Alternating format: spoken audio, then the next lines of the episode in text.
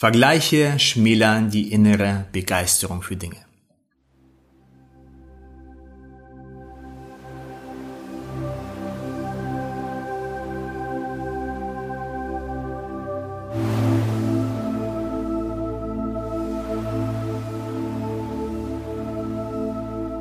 Herzlich willkommen zu der sechsten Episode meines Podcastes. In diesem Podcast wir Themen, die sehr nah an unserer Menschlichkeit liegen. Diese Themen liegen sehr nah an unserer Wahrnehmung, sehr nah, wie wir uns selbst, die Menschen um uns herum und auch die ganze Realität sehen. Ich glaube fest daran, wenn wir diese Themen, diese Dinge verstehen und anfangen mit ihnen zu arbeiten, anfangen diese Konzepte, diese Pfeiler zu nutzen, dann können wir auch unsere Lebensqualität und die Erfahrung unseres Lebens deutlich verbessern. Und wie immer werde ich heute wieder eine Hypothese aufstellen. Ich werde ein Thema behandeln und ich lade dich ein, dich mit diesem Thema, während ich darüber spreche, ein wenig zu befassen und zu schauen, ob du meine Hypothese zustimmst oder sie ablehnst. Ob du das, was ich sage, ein wenig in dein Leben mit einbeziehen möchtest oder verwerfen möchtest, weil du an etwas anderes glaubst. In diesem Podcast, in dieser Episode möchte ich nicht so sehr meine Wahrheit und meine Strategie darstellen. Ich möchte vielmehr dich zum Nachdenken inspirieren. Ich möchte dich ein wenig einladen, dich mit diesen Konzepten zu beschäftigen. Warum? Weil sie sehr nah an unserer Menschlichkeit und menschlichen Erfahrung liegen. Heute möchte ich mich auf ein explosives Thema einlassen. Warum ist es explosiv? Es ist explosiv, weil es sehr stark unsere eigene Zufriedenheit des Lebens beeinflusst und auch sehr stark auf uns und unsere Umgebung wirkt, wie wir Menschen ansehen, wie wir mit Menschen kommunizieren, wie wir mit uns selbst kommunizieren. Und ich möchte heute anfangen, indem ich eine Geschichte erzähle. Ich möchte dich einladen, dich ein wenig in die Zeit zu versetzen, als du noch ein Kind warst. Und ich werde dich dann am Ende der Geschichte fragen, welche Option du wohl gewählt hättest. Stell dir vor, du bist noch klein und du siehst die Welt um dich herum mit anderen Augen. Du findest die Dinge um dich herum sehr spannend und sehr interessant und dir fällt auf, dass du fasziniert von System bist. Manchmal schaust du im Wald mit einer Lupe auf Ameisen oder Käfer und bist fasziniert, wie sie sich bewegen. Und als du äh, währenddessen du Dinge anschaust und observierst, kommen bei dir immer wieder Fragen auf. Wie funktioniert das? Warum macht der Käfer das? Wie verhalten sich denn die Ameisen? Und wenn du zu Hause bist, dann faszinieren dich vielleicht andere Dinge. Du fragst dich vielleicht, wo kommt eigentlich der Strom aus der Steckdose her? Oder du fragst dich, wie sich Menschen eigentlich bewegen. Wie wird eigentlich Nahrung verarbeitet? Wo kommt der Regen her? Und du bist fasziniert von solchen Dingen. Du möchtest verstehen, du möchtest lernen. Und diese Begierde nimmst du mit in die Schule. Und selbst in der Schule kannst du problemlos mit den Aufgaben der Lehrer und der Lehrerin zurechtkommen. Du bekommst Bestnoten und möchtest weiter von den Lehrern extra Aufgaben bekommen. In deiner Freizeit besuchst du bestimmte Vereine, wo du lernst, wie gewisse Dinge äh, äh, funktionieren. Sei es in der Wissenschaft oder sei es in anderen Bereichen. Und du wächst heran. Du wirst jetzt zum jungen Mann oder zur, junger, zur jungen Frau. Und Du bekommst immer noch Bestnoten und du hast diese Faszination und diese Begeisterung in dir. Und jetzt kommst du vor einer Entscheidung. Denn du bekommst dein Abitur mit Bestnoten natürlich und jetzt wirst du vor der Wahl gestellt. Gehst du auf eines der besten Universitäten in Deutschland oder Europa? Oder gehst du auf eine Universität, die dir gefällt, die deinen Standards natürlich entspricht, aber die eher sich im Mittelfeld befindet? Was würdest du wohl wählen? Nun, die meisten Menschen würden sich für Option A, also für die beste Universität entscheiden. Die Frage stellt sich dann aber, an welcher Universität wärst du wohl glücklicher, zufriedener? An welcher Universität würde denn dein innerer Kern der Begeisterung, der Faszination, des inneren Glücks weiter gefüttert? Nun, stell dir vor, du gehst an die beste Universität und auf einmal bekommst du nicht mehr Bestnoten, sondern nur mittelmäßige Noten, was für dich sehr ungewohnt ist. Auf einmal merkst du, dass die Menschen um dich herum sich melden, du aber die Antwort gar nicht weißt. Und deine Schlussfolgerung ist natürlich, na, ich muss mehr lernen. Jetzt fängst du an, mehr zu lernen und du verbringst Tage und Nächte dabei, dir den Stoff reinzupauken. Und du merkst, dass du gereizter wirst, du wirst unzufriedener, aber du kommst einfach nicht hinterher. Weil der Wettbewerb auf dieser super guten Universität so groß ist. Und die Menschen um dich herum verhalten sich auch anders. Sie sind nicht so offen und nicht so fröhlich. Und du merkst, dass deine Zensuren weiterhin abfallen. Und du wirst frustriert. Und du wirst unzufrieden. Und du beginnst zu zweifeln, ob dich denn die Wissenschaft und die ganzen Sachen, die dich zuvor interessiert haben, eigentlich wirklich interessieren? Bist du überhaupt schlau genug, das alles zu verarbeiten? Bist du überhaupt gut genug, das alles zu verarbeiten? Dies ist ein mögliches Szenario. Wenn du an eines der besten Universitäten gehst, stell dir vor, du gehst an die gut ausgestattete, sehr sympathische Universität, wo du weiterhin deine Faszination füttern kannst, nähren kannst. Und hier geht es nicht so sehr darum, welche Zukunft, Jobchancen du hast und wie viel Gehalt du wohl verdienen wirst, wenn du einen akademischen Abschluss an der besten Universität hast. Hier geht es einfach um deine innere Zufriedenheit, um das innere Glücklichsein. Denn, wie wir wissen, dieses innere Glück, diese innere Zufriedenheit kommt von innen. Wodurch entsteht also diese innere Unzufriedenheit, dieses, diese Frustration, wenn wir merken, dass die Menschen um uns herum besser sind und dass wir vielleicht in uns, in unserem Kopf einreden, dass wir schlechter sind oder nicht genug sind. Nun, dies ist natürlich ein hypothetisches Beispiel und natürlich können wir debattieren, ob man an die sehr gute Universität oder eines der besten Universitäten gehen sollte oder an die mittelfristige.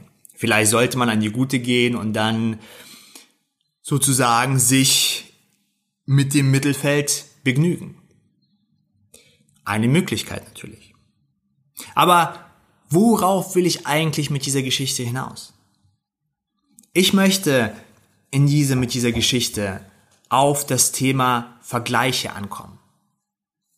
Denn man hat immer wieder in Untersuchungen festgestellt, dass wir unsere innere Zufriedenheit und unsere Glück unbewusst auf einer unbewussten Ebene durch Vergleiche beziehen.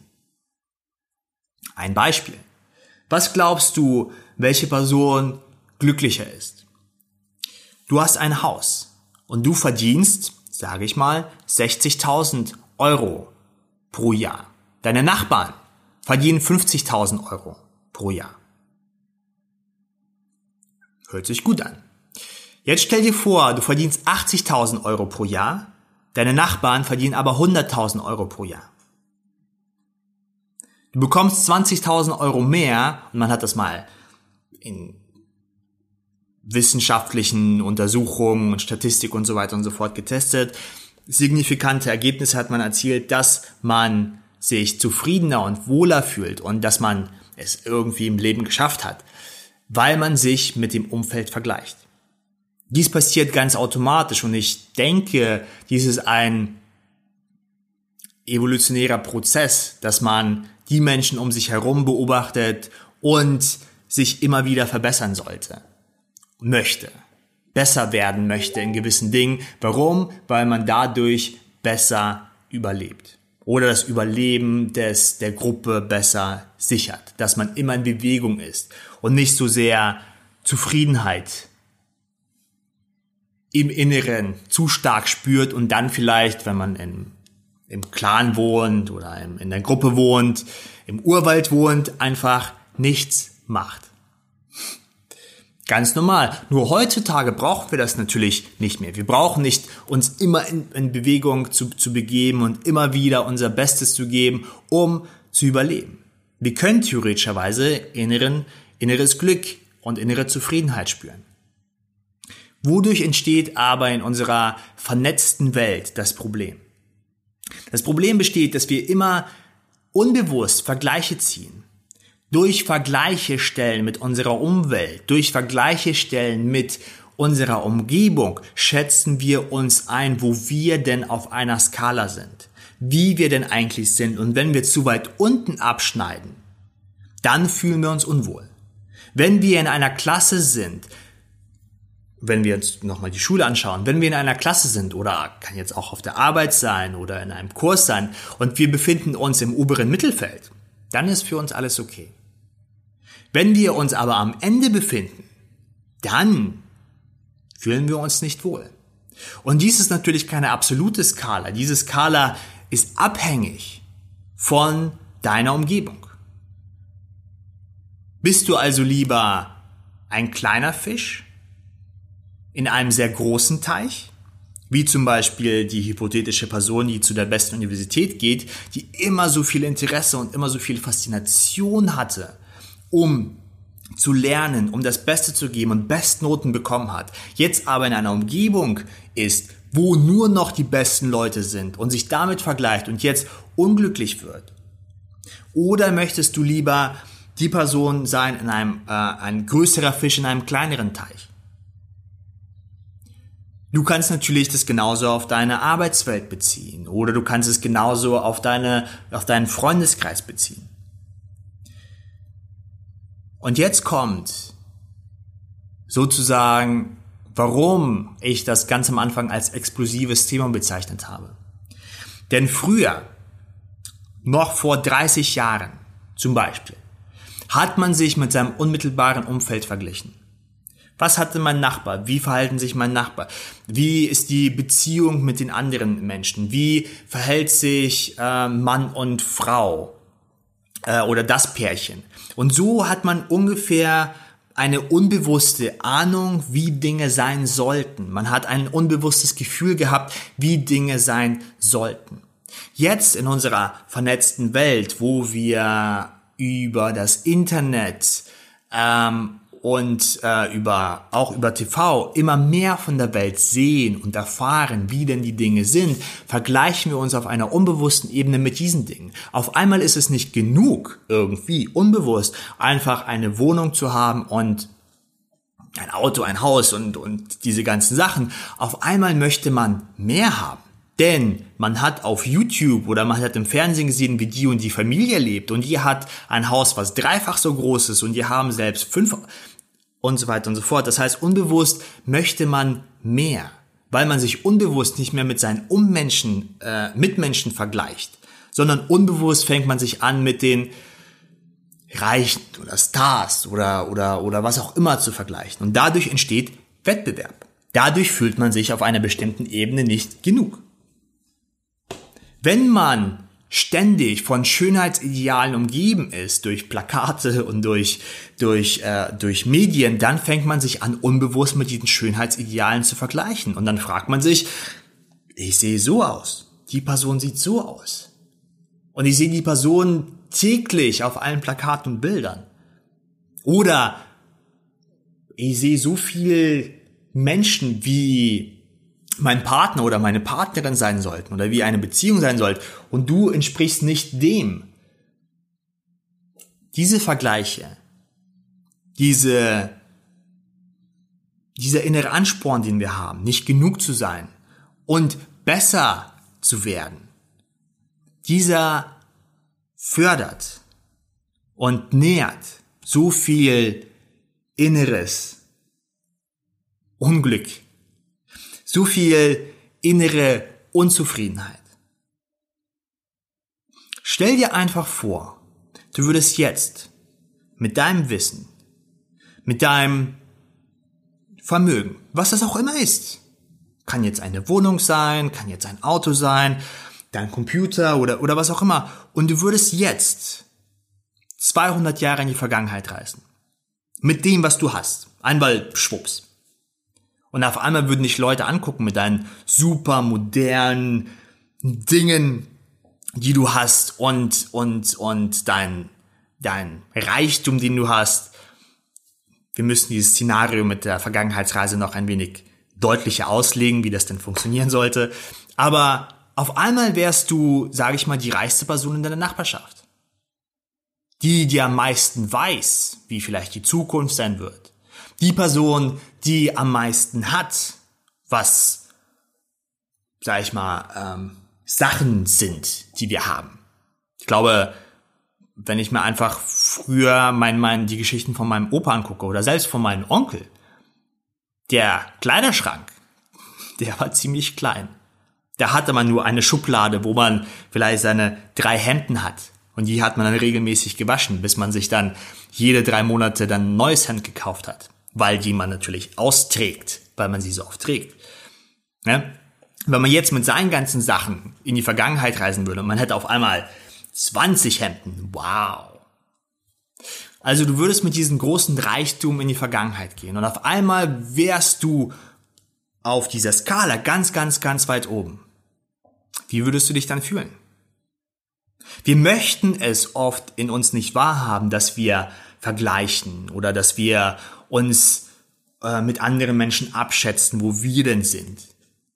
Oft machen wir das aber unbewusst und unbewusst geschieht auch dieses Gefühl. Und ich glaube, je näher, äh, je eher wir uns dieses, diesen Mechanismus bewusst werden, dass wir uns mit unserer Umwelt vergleichen, um ein wenig besser zu verstehen, wo wir stehen, wer wir sind, was wir können. Das machen wir alles durch verschiedene Faktoren um uns herum, weil wir ein soziales Wesen sind. Wir können, wenn wir ein Normalsterblicher, sage ich mal, wir können nicht wirklich alleine im, im, im isoliert wohnen und leben. Wir bekommen dadurch Komplexe. Das heißt, wir brauchen diese soziale Welt und dadurch vergleichen wir uns auch, um unseren Standpunkt festzusetzen. Und weil, ich wiederhole mich nochmal, um einfach den Punkt zu machen, und weil wir mehr und mehr in einer vernetzten Welt leben, vergleichen wir uns mehr und mehr mit Menschen, die wir im Internet sehen oder die wir äh, in den Medien sehen und vergleichen unseren, unser Dasein, unseren leider gesagt Wert auf einer bestimmten Ebene. Vergleichen wir uns damit, dass wir nicht hübsch genug sind, nicht erfolgreich genug, nicht schlau genug, nicht XXX genug. Also liebenswert oder professionell und so weiter und so fort. Und dies beginnt dann gesellschaftlich natürlich auch zu wirken. Wenn dies jeder spürt, dann verlangt auch jede Person von den anderen Menschen auf einer gewissen Ebene, vielleicht in der Arbeitswelt, mehr und mehr und mehr. Warum? Weil man sich dann immer mit den besseren globaler vergleicht. Nicht mehr wie vielleicht vor 50 Jahren die Leute, die man nur in der Umgebung hat, sondern die Leute, die man, über die man liest, die man sieht. Dies ist natürlich für die Entwicklung und für den Wettbewerb auf der einen Seite gut. Auf der Ebene des Wohlbefindens und der inneren Ausgeglichenheit und Gesundheit ist es vielleicht weniger gut. In dem Sinne lade ich dich ein, einfach A, dir zu überlegen, ob du oder ob dich Vergleiche beeinflussen, dein Innenleben beeinflussen. Denk nochmal an die Geschichte mit der Universität. Denk nochmal mit der Geschichte mit der Vergangenheitsreise, wenn du alles hättest, was du jetzt hast und in die Vergangenheit reisen würdest und dann auf einmal die reichste Person im Dorf oder in der Stadt wärst, wie würdest du dich dann fühlen? Und oder die schlauste Person oder welche Attribute du auch immer nehmen möchtest. Ähm, und beobachte einfach mal.